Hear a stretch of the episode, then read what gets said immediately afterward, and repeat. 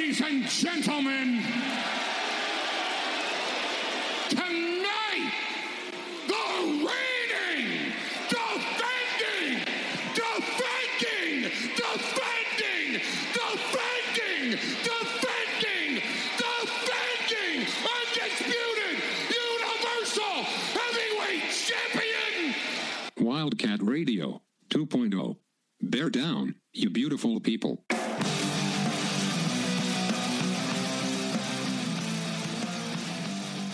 What's up, Wildcats? This is Wildcat Radio 2.0. I am Adam Green, joined once again by Brett Barry, and we are recording from the Vivid Seats studio. Brett, I'm losing track of how many shows this is for you because I think we're still on one hand, right?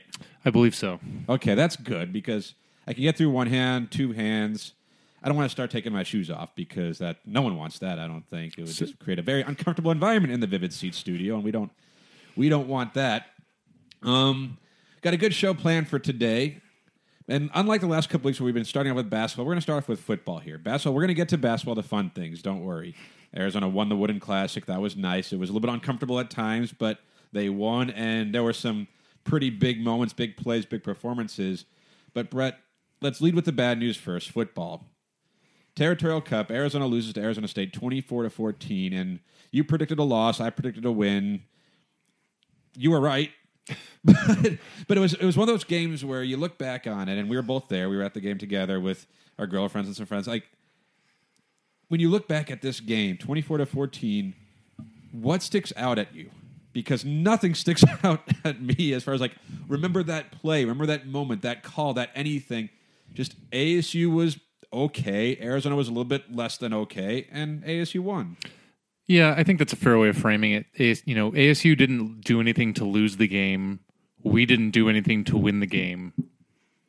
And Like that's it, right? that's and that's what happens. you know, Arizona. It, it was a decent start. There was nothing, nothing in the first quarter. In Arizona, we were watching the game, and you're like, okay, the Wildcats are moving the ball, but they can't get any offense. Missed a field goal. Lucas Havrisik, a long one. So it's like, okay, you don't expect to make that necessarily, but he's capable. And then Arizona takes a seven nothing lead, or gets the lead in this game, and they're up seven to three, driving towards the end of the first half in ASU territory. And Khalil Tate throws an interception, and it looked like it was to Jalen Curry, to Boobie Curry. Curry thought it was a run play. Tate threw the ball.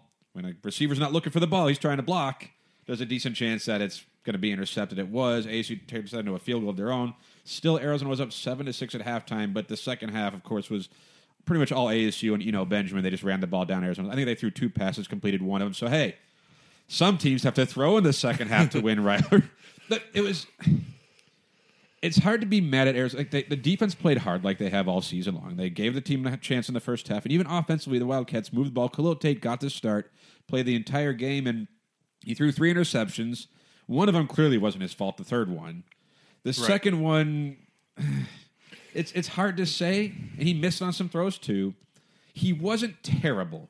He ran the ball hard. He ran the ball pretty well. He made some plays with his arms, but the running game wasn't as good as Arizona needed it to be. And the defense, as was the case against Washington, as was the case against USC, as was the case against Utah, you could say, they couldn't put together 60 minutes. They gave you 30.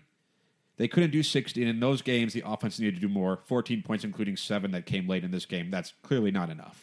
Yeah, the the whole game felt like an encapsulation of the season to a large extent Yeah. in that in that regard.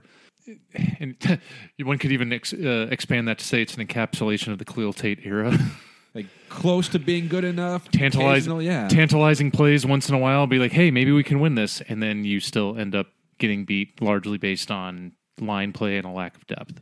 Yeah, and, that, and that's what you look at. Like it, ASU, they were every bit as average as everyone thought they were. Jayden Daniels, 12 of 19, 104 yards. That was it.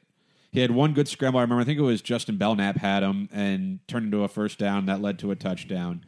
But he was fine. That, that's what you go back to. ASU, and that's what's the case for them most of the season, they would play fine. They didn't beat themselves with turnovers. They didn't beat themselves with stupid penalties.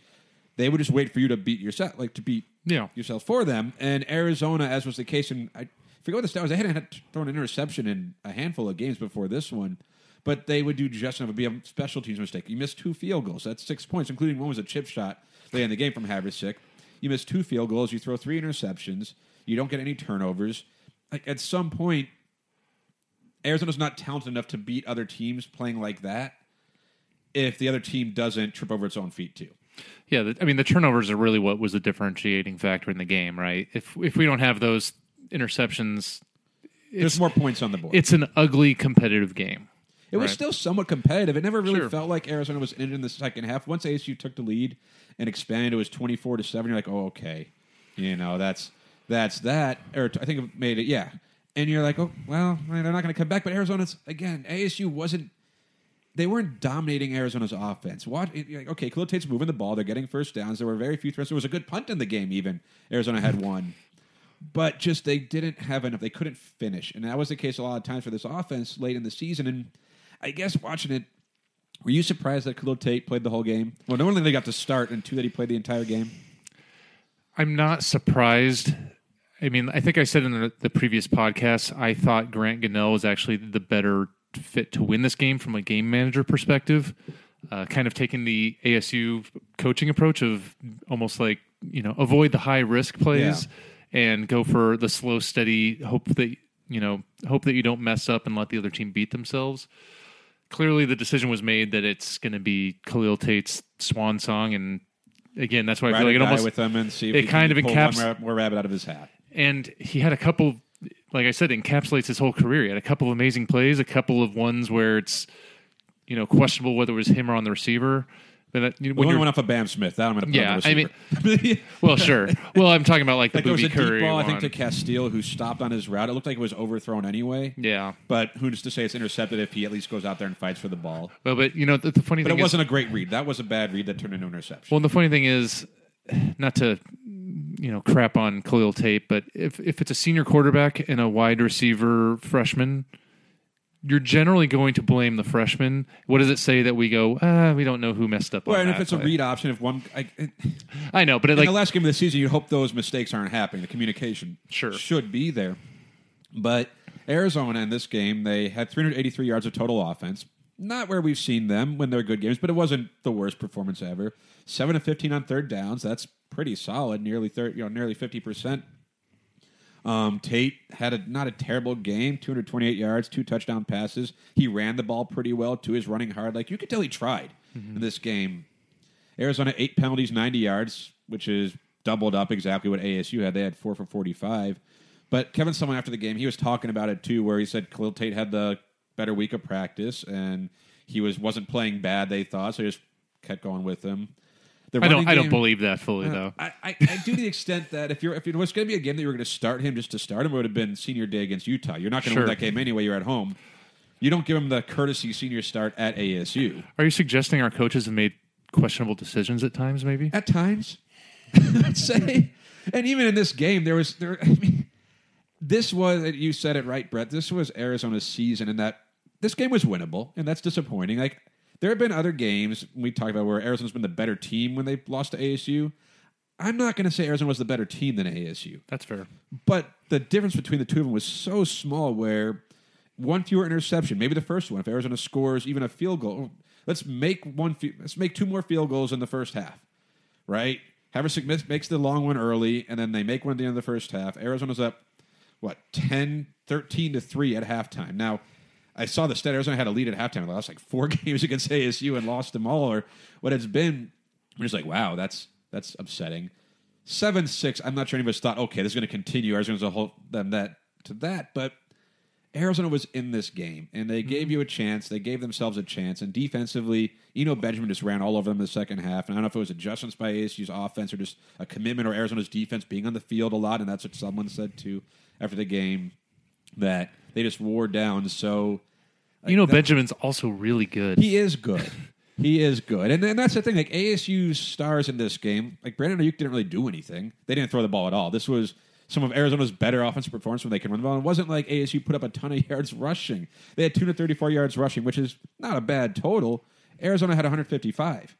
Like statistically, but half of that was Tate.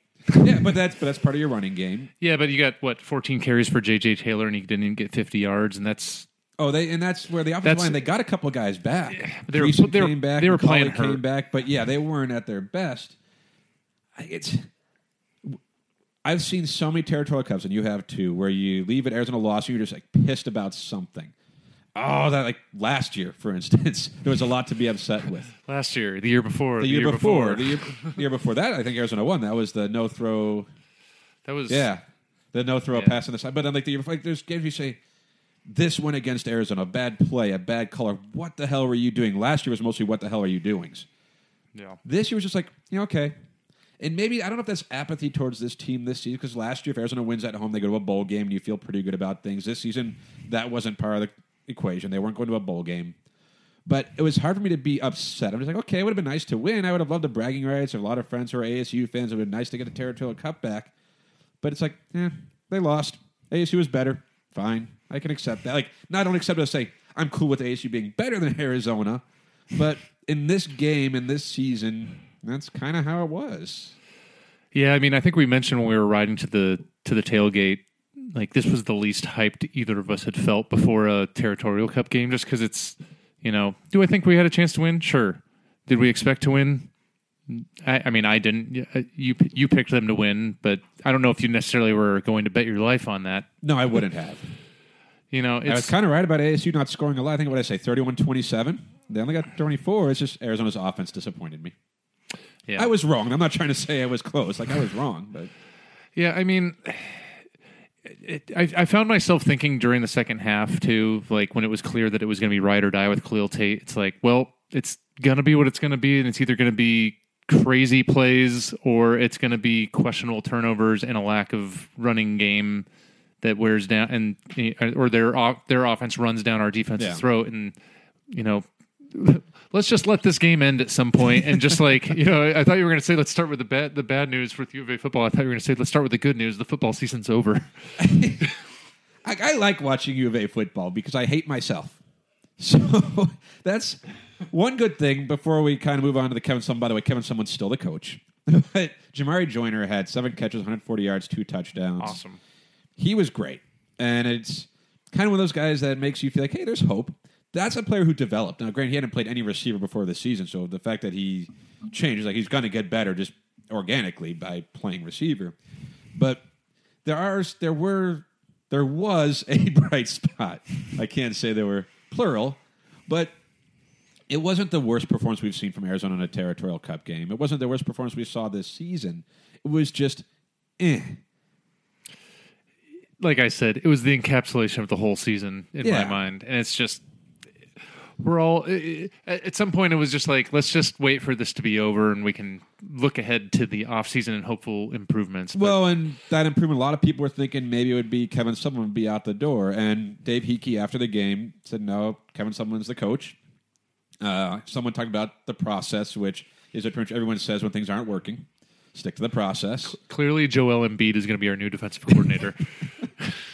If he's looking for a new role, I mean, he'd be a great pass rusher off the edge. you think? That, that wingspan, He's a little fragile, though. man, he could just knock down so many passes though. He would until he gets hurt. But but that's what they said. That Kevin Sumlin's going to stick it. He's going to be the coach still. That they're going to go find new defensive coaches that they need. Who knows what other shakeups might happen on the coaching staff? But I know we talked about last week, Brett, where it's like if they fired someone, okay, I get it. If they kept him, okay, I get it. Now that they've kept him, though, how do you feel about that? Because now there's no other option. Like Kevin Sumlin is the coach. There's going to be a third year of Kevin Sumlin as the head coach. I mean, I th- I can't remember if I said it like sev- several weeks back when it was starting to the the hot seat rumors were piling up. I think if Arizona fans want to have a realistic perspective on their program and what it is and what it's capable of, I don't think we're a program that can afford to be impatient with a coaching hire. Uh, They literally can't afford it. well, I mean, both literally and figuratively, because you know you're not gonna have. It's it's very hard to have somebody come in and make an impact in year one. I mean, look at even A and M. What was their record this year? And they got uh, what's his name? Uh, the Jimbo. coach. Yeah, and like that was all accounts. You know, the best hire possible. They threw all sorts of money of money at him. You know, and what did they go seven and five? I wasn't paying attention to them, but I didn't. I didn't hear much of them over the season. And Yeah. so it's like that. I mean, if that's good enough to get Sumlin fired, that's that's Jimbo year two. Yeah. So I mean, like, it The argument might be, oh, he needs his players in place before you can really judge him. which leads me to my next point. Rich Rod was fired relatively late, which is where you say the decision's been made now. I mean, it's like it's not. Well, there's always a slight chance of something else happening. If Some- there's a, like a triangle of secrecy that we don't know about, then yes, I imagine Kevin someone may not make it to January. But yeah, but short of that, I mean, he was he was hired. Uh, he came on board in January. Uh, yeah, he was behind the eight ball, mid Yeah. January. So it was just a couple weeks before the second signing period, right? As I recall. So I mean, people that are critiquing the the recruiting quality to date, it's like, I mean, let's let's be a little bit fair here. And if you look at like the, I think we talked about it last week or the week before.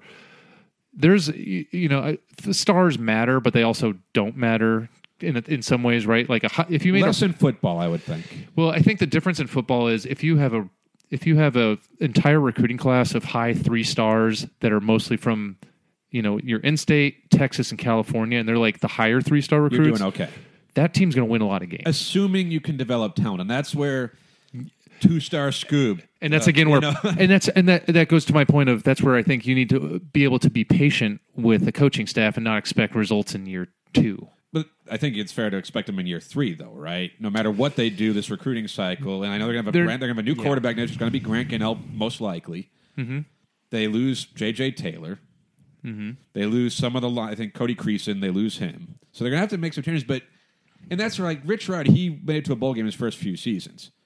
Well, first two, and then I think they won the Pac-12 South in his third season. You're like, okay, this is cool. He was a schemer, and some of the guys who's left, Ka'Deem Carey for his first couple seasons, Matt Scott, he had for his first year, had some experience guys who seemed to fit his system. And I, if you're trying to give someone the out, and I'm I'm not anti Sumlin, I was for the hire when it happened. I still like to think that I was right. you know, so I, I don't want him to be bad.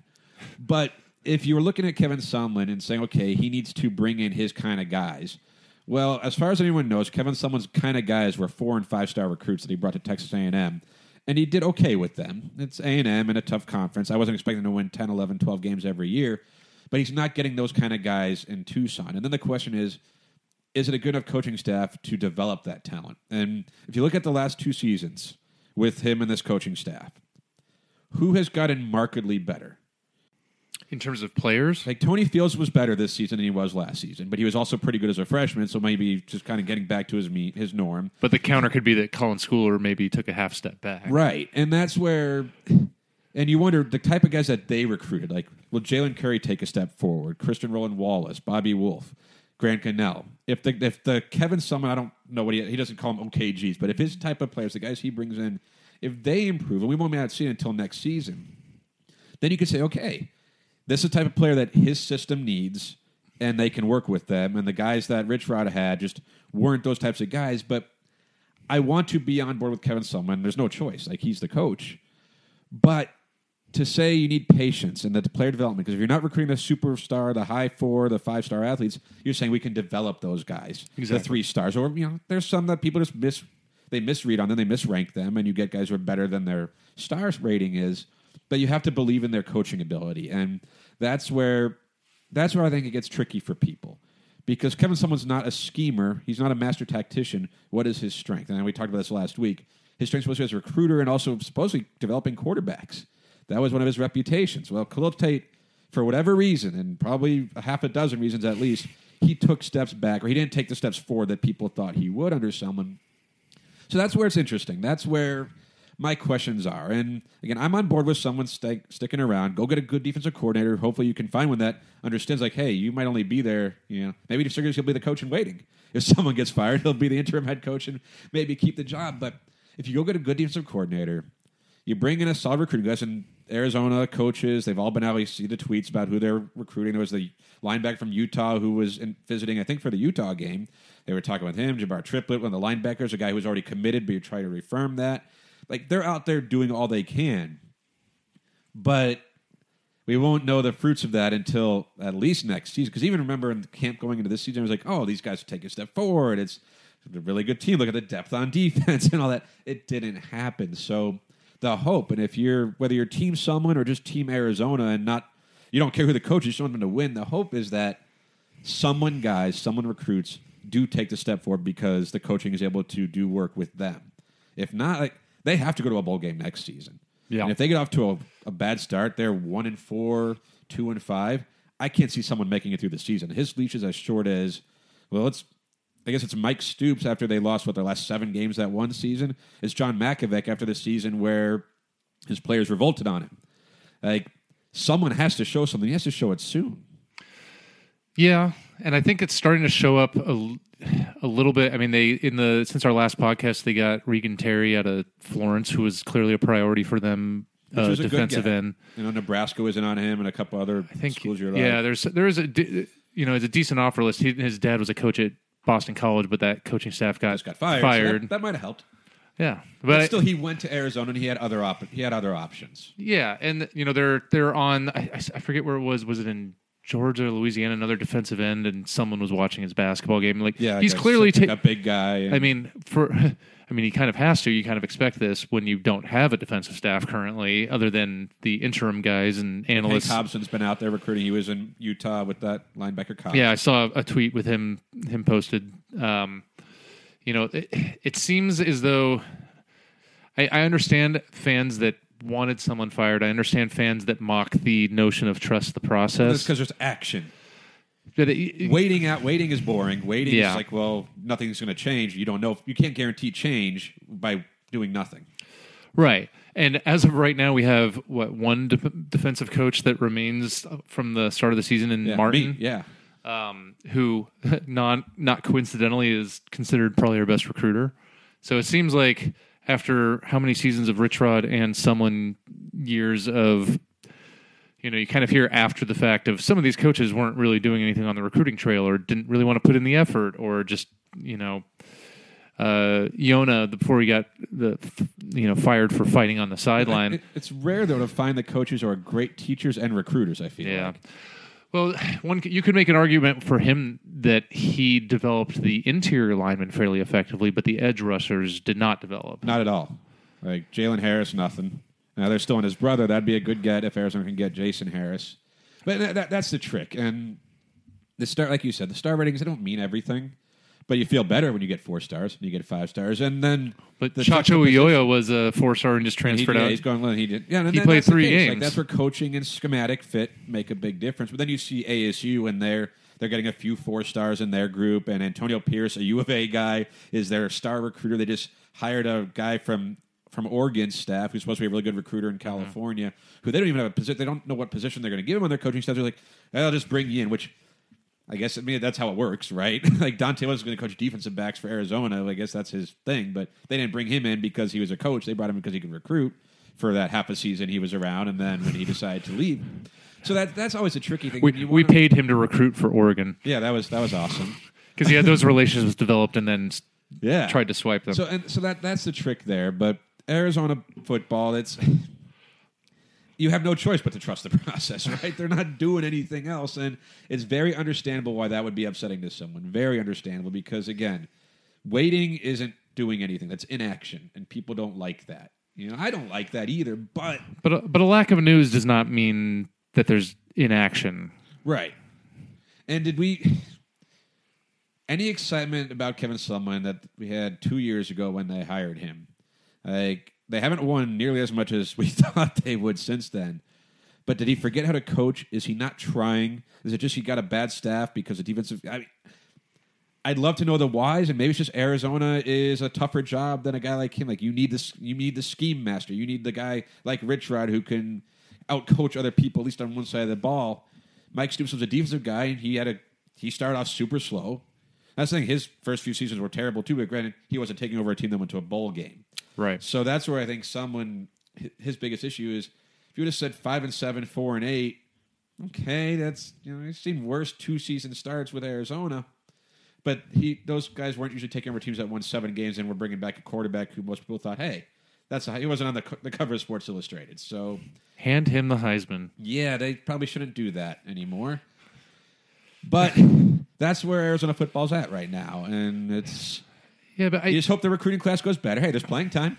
Come to Arizona. We need you, right? Yeah. That's what the that's what the recruiting pitch has to But I, be. I think for many positions, I think if you look at the roster, you can make an optimistic case and not just be Pollyanna-ish about saying, I think this team can dramatically improve if you improve a few spots specifically on the lines in terms of quality and, and quality depth.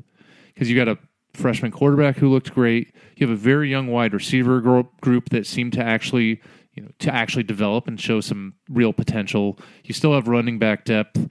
You have intriguing uh, young corners. You've still got Schooler. You still got Fields, assuming nobody They leaves. come back, yeah. You know, you you still have an underperforming safety group. You still have questions on your D line, but you know if you can answer some of that in terms of recruiting, and it sounds like they're going to go JUCO heavy on the defense, and if you can get the coaching staff that can fill out that roster, scheme and develop, you know, you, you this the Arizona job means you need to have people that can do all three of those things, and you know somebody can roll into USC and they don't have to be a great recruiter. That it's their roster is filled with four star guys without trying. You know, they it almost replace recruiter with motivator, right? and keep them away from distractions. it's a- you know it's a different thing in Arizona, and that's and that's where it goes back to my central premise of I think you I think you can't take, you know, he's only been on the job for 22 months or 23 months. You know, we'll see how the recruiting class closes out. We'll see how the coaching staff uh, gets filled out, which probably relates strongly to my the the former. Yeah, you'd think. Um, but you know, if you can fill out, if you can fill out the recruiting class well and smartly, and have some people come in and develop. I mean, look at we we didn't have anybody that's really a linebackers coach last year. I, I think one like having Scott Boone, letting him leave as a really good, That was rough, yeah. you know, maybe he. I, it didn't sound like he was a great recruiter. It didn't sound like he was an awful recruiter, But but, he was could a good coach. Yeah. And you know, there's I've read rumblings on like message boards and things, and you can kind of in, in his parents' Twitter handles will kind of indicate questioning their uh, um, coaching. And you know, I think you can resolve some of those things, especially like linebackers that are like and linebackers and safeties. You kind of need to know what you're doing schematically and teaching the mental approach to things. In addition to you know, a middle like Colin Schooler is not necessarily a freak athlete, but he's a good football player. And if you coach him up and scheme around that appropriately, you can put him in a great chance to be successful. You know, some of those other corner spots, you need to have freak athletes that are also well coached. You know, but we'll we'll see how it fills out. I think people that are pulling their hair out and screaming, saying, "Oh, I'm never, gonna, I'm not going to renew my tickets," is, I mean, okay, so you'll be a, a fan again when the weather is a little bit fairer. you know, I mean, if it, it, I, it's, I, I, I've, I'm generally a person that thinks things are never as good or as as good as they seem or as bad as they seem in the moment, and I think Arizona fans need to pause, take a breath, and and take that approach to trust the process, if you will. All right. Another thing you should do, Brett, though, besides trusting the process, is go to the Google store or the App Store and download the Vivid Seats app.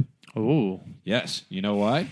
why? Because you need tickets for games, for concerts, for shows, for anything. And Vivid Seats is your way to do it. I'm intrigued. Tell me more. Vivid Seats, though, is your top source for tickets for every event you want to go to.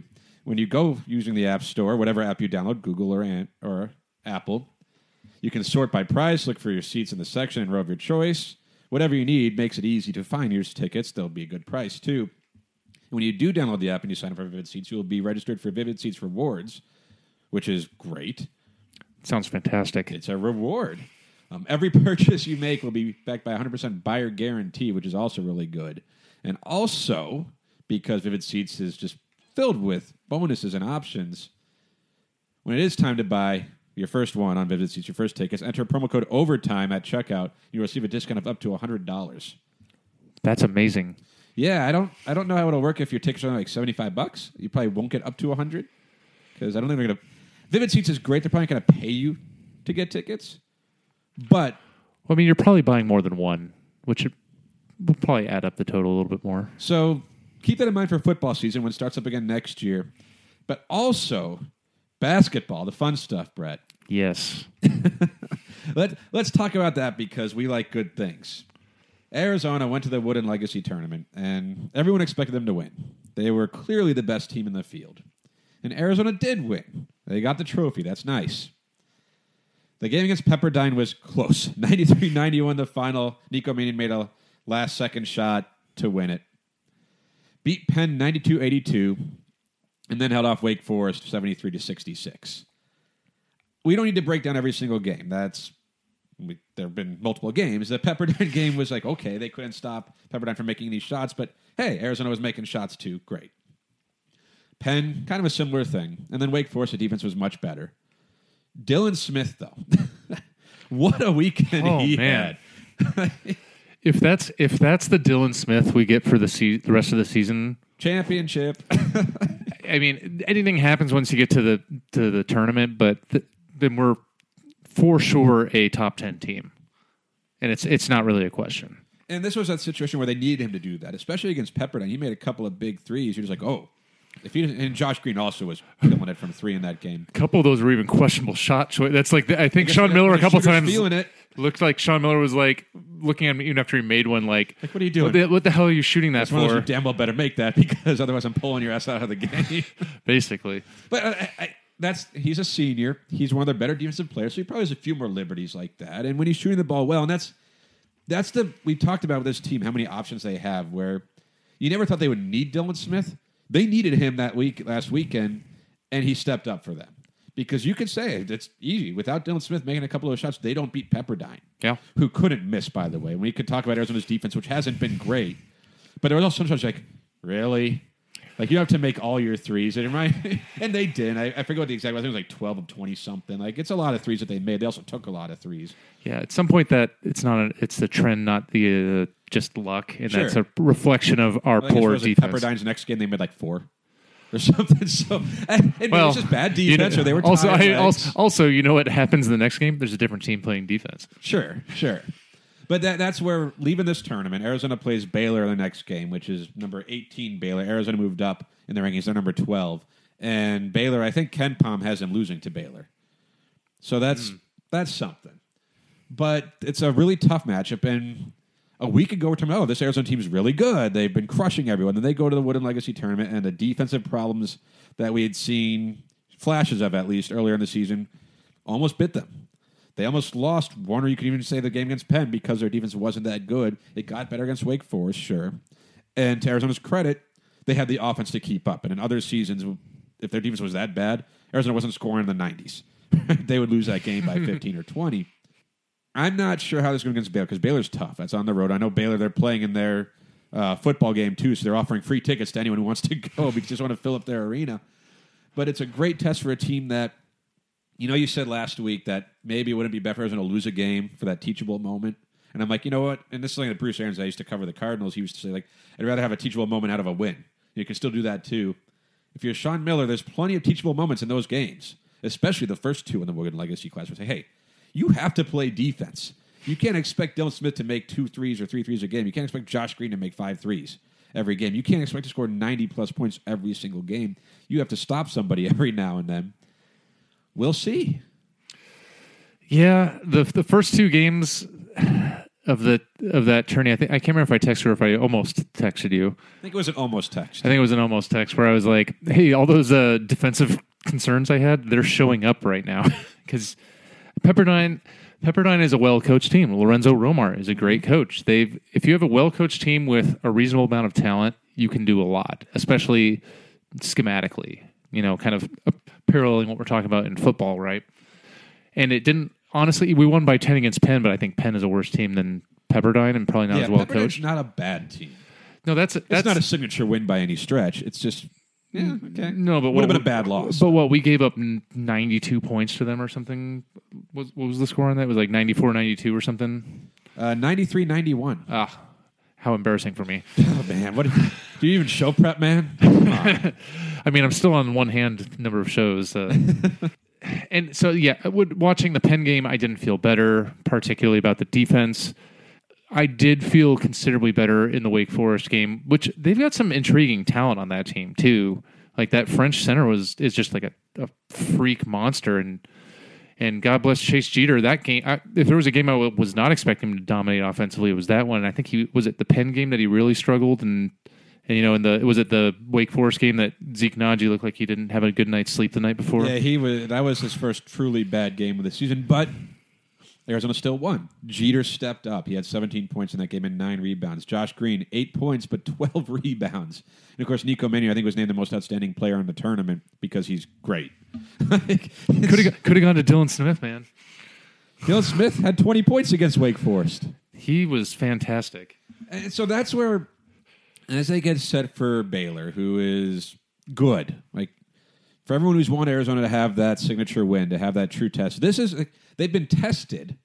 But the first one you go in saying, "Wow, if they can win this game, that'll say something about them." Like Arizona's good.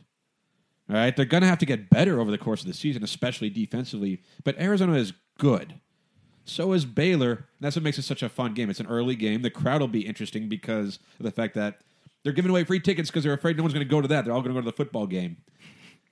We'll see. Because Arizona, like, I get the feeling, and maybe I'm wrong because we really haven't seen this tested, but especially like with Nico Man, this is a team that I think will get up for the bigger games I think so. that they have that type of mentality where you have all these guys who were five star recruits, four star recruits who have played in big games, championship games, and how many times did Chimmer talk about these, especially these freshmen who they're winners. So they played in championship games. They're used to high stakes. When it came down to those games at the Wooden Legacy, they made their plays. Nico made shots, made passes. The play that got them the lead against uh, Pepperdine, a great play that ended up with a Nnaji dunk, which of course then Pepperdine went back and tied, and then Nico went the length of the court and scored. They made the plays. This is a team that didn't fold. They didn't panic. They didn't start making silly turnovers, which we've seen before. They didn't start jacking up terrible shots because they, they just ran their offense. So they played. Now, you'd like more stops, but when they had the ball, they looked like they knew what they were doing. They were in control. Because, especially with Nico, and maybe it starts with your point guard and trickles down from there, he relishes that moment. He was ready for the moment and he wanted it. And I'm not saying he's going to take the big shot every time. I don't think he should. In that case, you just run on the court. They're not going to stop you. Keep going. But that's not to say they're going to beat Baylor because it's a bigger game. But I, I, like the idea of this team playing those games because we saw it against Illinois too when they were in Tucson. It kind of reminds me, was it Seabiscuit? The music he's got to look the other horse in the eye and then he starts running. Like this team has that mentality, that has that vibe to me. Is when that when the stakes get higher, so will their play. It's a funny analogy because I was going to say that their response was to just move the ball back up the court every time they gave up a, a bad play on defense to have Josh Green dunk the ball within three seconds of the of gaining possession. Works for me. Effective offense. Wow. Seven seconds or, le- or less, eat your heart out. We're at three seconds or less with Josh Green doing Take that, dunks. Mike D'Antoni. Yeah, I. I think I think you're right in that these guys. I think they're going to be more juiced for this game. Um, I think that it's dangerous that they seem to their defensive effort in those first couple games, and maybe that's where it was the winning teachable moment. That hey, you still could have lost this game, guys. It was it was it was always in doubt. Like you're one missed three away from likely losing. Yeah, you had some strong plays that There were a couple times in each of those games with Pepperdine and Penn, especially where Arizona went up eight, went up ten in the second half. And you're like, okay, this is where they start to pull away. away. and they couldn't put them away. And well, the answer to that is defense, right? Because if A couple stops, a couple rebounds, a couple If- buckets. Now you're up 15, 16, 17. the game's over. if you're up 10, you don't have to score to win the game. You just have to stop them from scoring. yeah, well, that's You know, that's not to it, yeah. oversimplify it, but you know, if you get a, if you the margin for error for the other team on on their possessions is slim, and you need to just you know make it even slimmer by getting two, three, four stops, and the game's over with four minutes left, right? Yeah, um, That being said, you know, it's going to be a really intriguing test to me. Also, not just the fact that it's going to be a good team, it's on the road, but their two leading scorers are perimeter players that have that also shoot the ball well, at least so far this season. From the Jared Butler and MaCio Teague. yeah, they both shoot well from the, th- uh, the three point line, which has been our bugaboo, uh, I would say. And you know, we're gonna I'm gonna go out on a limb and assume that this is probably better athletes than most teams we've played.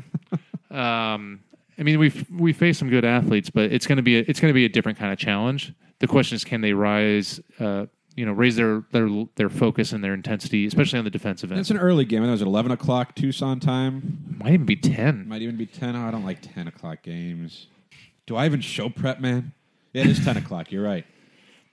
Yeah, But that's that's where there's so many things in this game where this isn't a normal game for them. They usually don't play this early. They're going to Baylor. It's a tough environment. They're going to play tough environments in the Pac-12. But you mentioned their guards are their strength. They got those are the only two guys that Baylor has scoring in double digits. Yet this is a six and one team with wins over Uh, who they they beat in a few teams this season. They beat Nova. they beat Nova. They're only lost 78. They lost to Washington. at Washington by three. Yeah. But that's a tough place team. to play. And this is a team that beat the crap out of Arizona last season. Now, granted, last year's Arizona team was not nearly as good as this year's Arizona team, but it's one of those games where we don't know where Baylor's going to be, but they're ranked.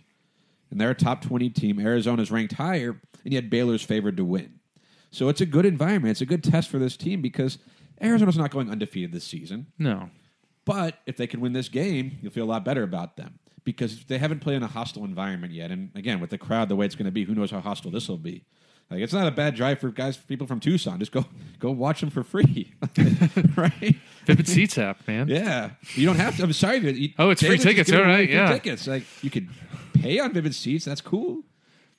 But I would save your, you know, your Save your $100 up to hundred dollar uh, promo thing for tickets you actually have to pay for. Yeah. The I, the early start time because that's going to be what nine or I mean or it's ten it's ten o'clock Tucson time, It's right? like eleven o'clock their time, I think. Right? Are we only? I assume that's that's Arizona time. You said, noon right? their time. Yeah, it's 10 it's only one hour difference right now. So I'm really bad at time zones. yeah, but hey, I can't help but I know it's a different sport and all, but last time an Arizona sports team went to Texas for an early uh, road test. So as long as Khalil Tate doesn't sprain his ankle on the second series of this game, then the Wildcats will have a chance. Ba- Baylor's just going to throw the ball deep down the sideline the whole game. But Uh. that's, that's what's fun about this game, and I we we talked about it last week. Is it you you're disappointed they haven't played these types of games, and like I, you schedule who you can schedule. You play in the tournaments. You hope that teams are better than you think. And Arizona doesn't need to win this game. They don't even need to play this game in order to have their RPI be where it's good. They're going to be fine. Arizona's a tournament team. But it is a good chance to see how these freshmen play in an environment that we haven't seen them play in. Like we've seen Chase Jeter play in hostile environments. We've seen Dylan Smith play in those environments. We haven't seen Zeke Nnaji do that. We haven't seen Nico Mannion run his offense, run his team when the crowd's against. We haven't seen Josh Green play that way. We're left to assume that they can do it because again, they've played in big games and these are elite basketball players as freshmen. But that's what I think we're all looking to see. Yeah. It's where they win the game or not. We're all hoping for a win. But I just kind of want to see how they respond in this situation and what it looks like for them because they are playing better athletes than they've faced up to this point. They're playing in an environment that they haven't been in up to this point. I'm curious. Yeah, I mean, my initial inclination is that uh, Nico might be one of those guys that actually responds well to, I think so. you know, um, at least to the environment. Now, how he handles the the athlete level that's facing him might be something that frustrates him more. But you know, I think he's actually somebody that will respond positively to the negativity uh, from the crowd, which might help him raise his game. As long as it's not too intense, right? And you get the sense that he knows how to manage his emotions when he's out there. Yeah. But like there's a, there's a point where you don't want to be too emotional, too into the game. I guess right? you need to be focused. You want to play hard, but you can't go overboard. Right. You know, I, I, th- I mean, I, I'm a broken record because I think the focus, the key needs to be defensive effort in this game. I think the offense is always going to be there. And to be honest, if you look at all the games, look at even the the the Wooden Legacy tournament. We never had we had each one of those games. One of our key guys, whether it's Jeter or Nnaji or someone or Josh Green or whoever, somebody was not having their best game. And it didn't matter. There was And it didn't matter. offense. And- Hazzard made a couple of shots, or Dylan Smith had a big game. Yeah, you know, I mean, so we actually honestly haven't even seen the team click on all cylinders offensively, but we certainly haven't seen it defensively. And defense needs to travel. Defensively, at least the nice thing, and this is why it's not a I mean, certain test. Both Butler and Teague are six three guards. These aren't those wings that have, in the last couple of years, at least since Rondae, just killed Arizona. Who the guys that like, these are Dylan Smith type of games, right? You put Smith on one of them, Josh Green on the other. I don't know where you hide Nico if you even have to hide Nico, but size wise, their best players are not the types that should give Arizona fits. But they're good players, and like you said, they can hit the three. So Arizona's defense has to be better. I still believe it will be. Like it should get better. I don't know if they're going to be. A, they're maybe not going to be a great defensive team because they don't have like they don't have the five or six guys who are like defense first, superior superior athletes, just lock you down. But they should be a decent defense. They have enough athletes. They have enough length. They have enough size to be a decent defense. Maybe not top twenty, but top forty. I think they should be able to get there. And if you can combine that with their top ten offense, Yeah. I mean, you know, something I was thinking about earlier today, and I'm curious to see how it plays out. Where we've got these two, you know, like you said, smaller guards, but are good shooters from the outside. You know, they're by far and away Baylor's top two scorers, right? They count for what thirty eight points a game, I think. So probably half their offense on average. You know, Arizona's a team that's good enough that you know, like the old John Wooden teams, like when he would be talking about, hit, uh, you know, in coaching, he would almost never talk about the other team. He'd be talking about what they can be doing. And because if Arizona is doing the things that they can be doing uh, to their utmost, they're going to win almost assuredly. They don't have to Yeah. game plan for the other team necessarily. If you play your game and you play well, you're going to win. and I think Sean Miller has a little bit of stubbornness to that, in that, in that, uh, in a, an attachment to that kind of mentality. Hence his, you know, it, it would took almost moving mountains for him to try his zone defense out of desperation. And it looked bad. Well, yeah, If you can't play defense, you can't play defense. It's- yeah, but like I, I'm curious. To, I'd be curious to see if knowing that they have these two guards, do you put Josh Green and Dylan Smith, two bigger guys that can ostent like you actually adjust your uh, defensive lineup, have them guard those two, even if they're not the necessarily the positional matchup, and put Nico on a you know I don't know how tall their their starter at the three is. But you know, can you not necessarily to hide Nico, but to try to put your best defenders on their two scorers? And I, uh, you know, there's part of me that wants to be stubborn and be like, no, we should all beat it straight up, man to man, uh, not trying to adjust our matchups. No, you, you put your guys out there on the players they match up best against. like if well, I mean, if if Baylor's not a huge team, they're predominantly guard heavy, at Yeah. least in terms of the guys who are their leaders and everything. So it's not one of those who's like this is the type of game where maybe Zeke Nnaji could have that game. You know, where he goes out there and has a big game where Arizona's bigs could do some damage, but you know, we forgot to take one more break. So let's take a break real quick. okay, All right, thanks for sticking through that break. Brett, do you have any more thoughts? no, No? Nothing? well, uh, I mean, I, like I said, I'm really curious to see how this game turns out. Um, I I don't think if it's a loss, it's a bad loss. I don't think if it's a win, it's a season defining win. I think it's a true measuring stick and an opportunity to identify where the true weaknesses are on the team, uh, whether it's personnel, effort, scheme, um, or you know, coaching in general in terms of what we were just talking about with matchups. But yeah. I'm I'm intrigued to see how it plays out. I think that's where we're all at with this team, just because, again, it's they're better than most of us expected early in the season, at least in a different way. Offensively, they've been like, "Whoa, who, we haven't seen a team like this, maybe ever." Like, where they're at right now, through their first nine games, this is probably the best offensive team we've seen in Tucson ever. I would think. I mean, It's a different game than it was 20 That's a bold statement. well. But seeing what they're doing as many options they have, they can hit the three, they can go down low. But will it travel? And if it doesn't, if the offense takes a game off, can Arizona still beat a good team? And Baylor is a good team, so I, I agree with you. It's it sounds like hedging. Oh, if they lose, it's not the end of the world. It's not. But if they win, it's like that's that's a good sign. And that's all we're looking for. This is still the early part of the season. It's non-conference. You're looking for good signs because we've seen plenty through the first nine games. Now let's see a few more. Ideally, show that improvement. See the teaching moments that happened in Anaheim. Put into practice at Baylor. yeah, That's pretty much it. yeah. So we're going to talk about that game, and there's another one in after that one too. Probably that'll happen before our next show. But it's what's it one of the Omahas Oma- or something? Omaha. An Omaha, the Omaha Mavericks. I just learned that. I was today years old when I learned that the Omaha Mavericks. But we're going to talk about that next week. Until then, bear down. Bear down.